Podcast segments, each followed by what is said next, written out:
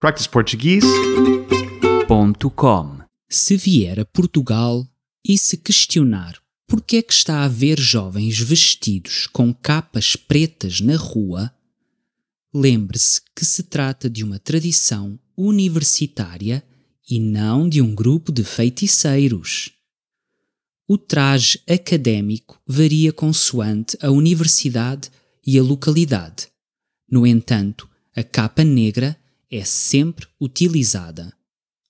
Só pode ser utilizada por quem já está na universidade há alguns anos, os veteranos. O traje pode ser visto com muita frequência durante a recepção dos caloiros, a chamada Semana da Praxe. Esta tradição tem uma origem eclesiástica, uma vez que, no seu início, o clero estava muito presente no ensino. Nessa altura, o traje servia para diferenciar as diferentes hierarquias entre os clérigos. No entanto, as características atuais da batina nada têm a ver com a Igreja Católica.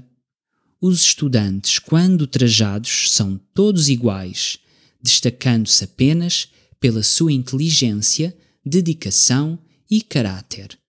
Uma das razões pelas quais esta vestimenta se encontra associada ao mundo dos feiticeiros é devido à saga Harry Potter. A sua autora viveu cerca de 18 meses na cidade do Porto e encontrou inspiração para os seus livros, não só em vários locais da cidade, como também nos milhares de estudantes que usam o traje académico.